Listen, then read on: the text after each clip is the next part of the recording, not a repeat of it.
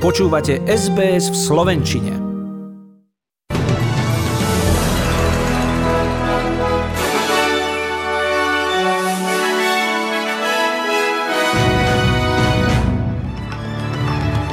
Predvolebná kampáň má pred sebou posledné a necelé dva týždne. Obe veľké strany využili Deň Matiek na oslovenie rodinne založených voličov.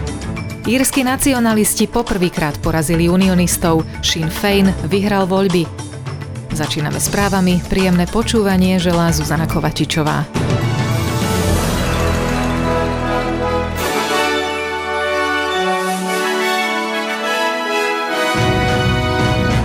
Koalícia si Deň Matiek pripomína volebným sľubom v hodnote 53 miliónov dolárov, zameraným na ašpirujúcich rodičov s genetickými chorobami či rakovinou. Strana sa zaviazala vložiť do systému Medicare vyše 14 miliónov dolárov na zdravotnícke uskladnenie vajíčok, spermií alebo embryí.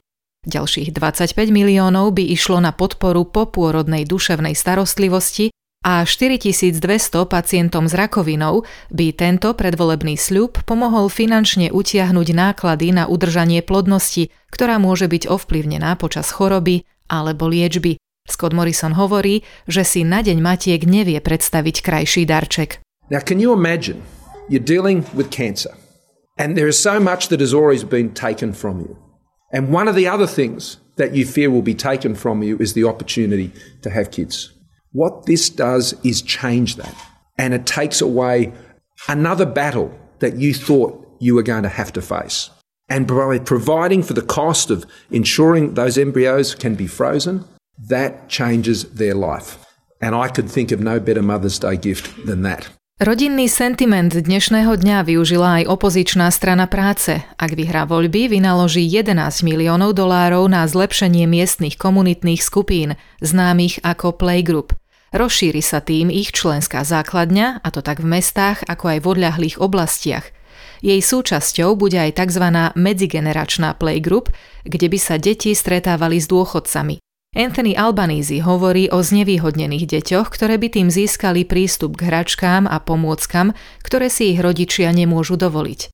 Pripomenul, že v prvých 5 rokoch života dochádza až k 90-percentnému vývoju mozgu a že práve to je dôvod, prečo je starostlivosť o deti najväčším rozpočtovým záväzkom Labour Party v tejto kampani v celkovej hodnote takmer 5,5 miliardy dolárov.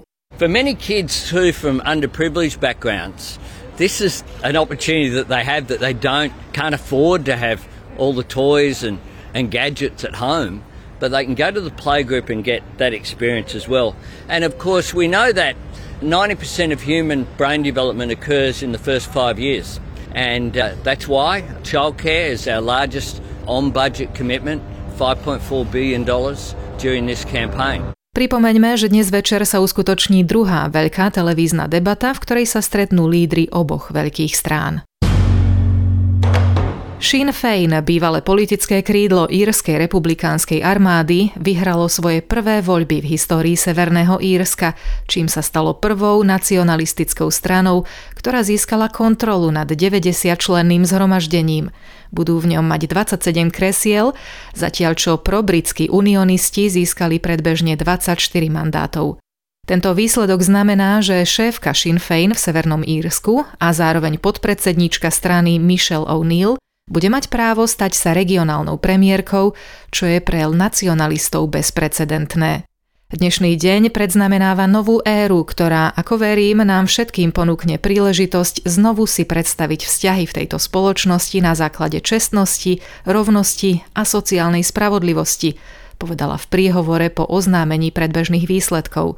Nechcem rozdeľovať, ale spájať. Today ushers in a new era, which I believe presents us all with an opportunity to reimagine relationships in this society on the basis of fairness, on the basis of equality, and on the basis of social justice.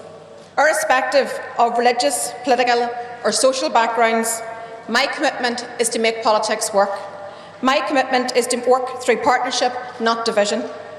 We will work with those who serve um, all other political perspectives. We will work together We will show respect and we expect to be shown respect.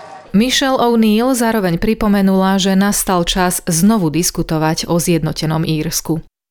Z oceliarní Azovstal v Mariupole už boli evakuované všetky ženy, deti a seniory. Na sociálnej sieti to oznámila vicepremiérka Irina Vereščuková. Táto časť humanitárnej operácie bola ukončená, napísala doslova. Prezident Volodymyr Zelenský v tejto súvislosti poďakoval OSN a Červenému krížu za pomoc pri evakuáciách. Ako dodal, podarilo sa nám zachrániť 300 ľudí, teda všetkých civilistov.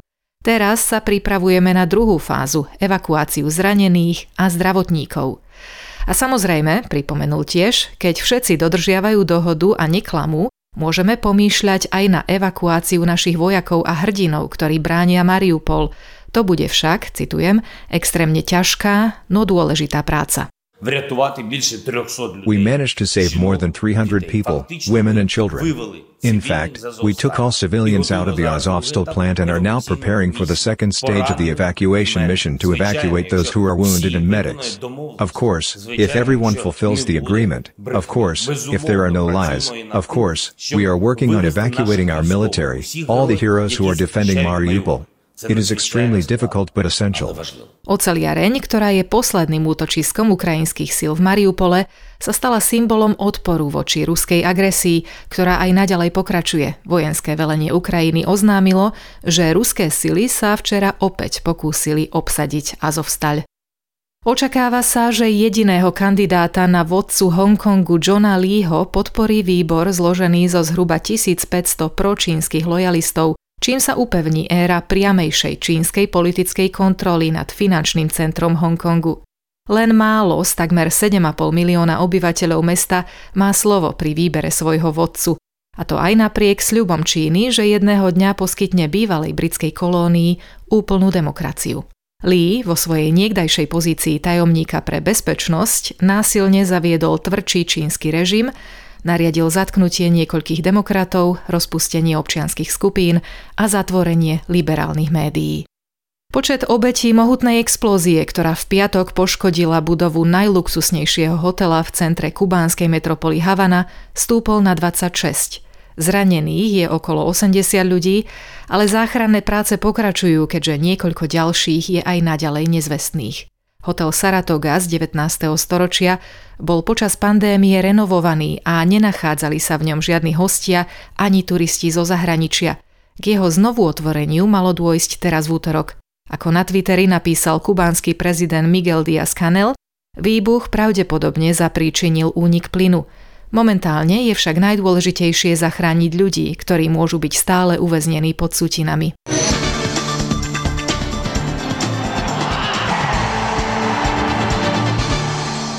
Kvalifikáciu na veľkú cenu Miami Formuly 1, ktorá sa ide zajtra, vyhral monacký pretekár Charles Leclerc z Ferrari. Z prvého radu bude štartovať aj jeho tímový kolega Carlos Sainz zo Španielska. Úradujúci majster sveta, holandian Max Verstappen z týmu Red Bull skončil tretí. Lewis Hamilton sa kvalifikoval ako šiestý a kruté časy Austrálčana Daniela Ricarda v McLarene pokračujú. Sedemnásobný víťaz veľkej ceny skončil v kvalifikácii 14. Zo slovenského tenisu prišla dobrá správa, keďže nášho momentálne najlepšieho tenistu Alexa Molčana bude až do konca roka trénovať najlepší coach na svete, niekdajší tréner Novaka Djokoviča Marian Vajda. Novinárom povedal, že to považuje za spôsob, ako pomôcť slovenskému tenisu.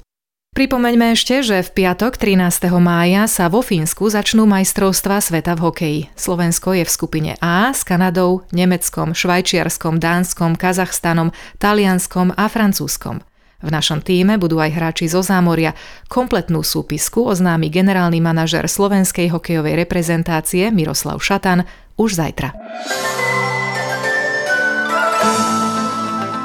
Na Slovensku tento týždeň zaznamenali poprvýkrát tento rok teplotu nad 25 stupňov, čo sa považuje za letný deň. A podľa historických záznamov sa to stalo vôbec najneskôr za posledných 25 rokov. Dnes bude na Slovensku oblačno s dažďom a teplotou 20 až 25 stupňov.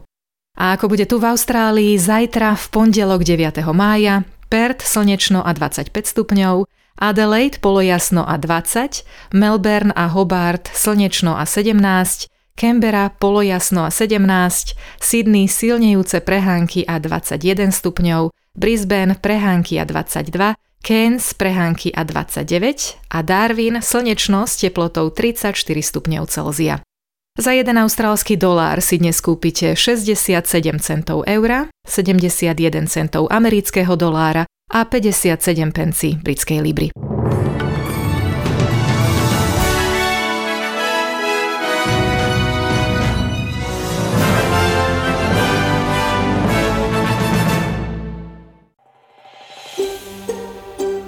Chcete počuť viac relácií ako táto? Počúvajte cez Apple Podcast, Google Podcast, Spotify alebo kdekoľvek získajte svoj podcast.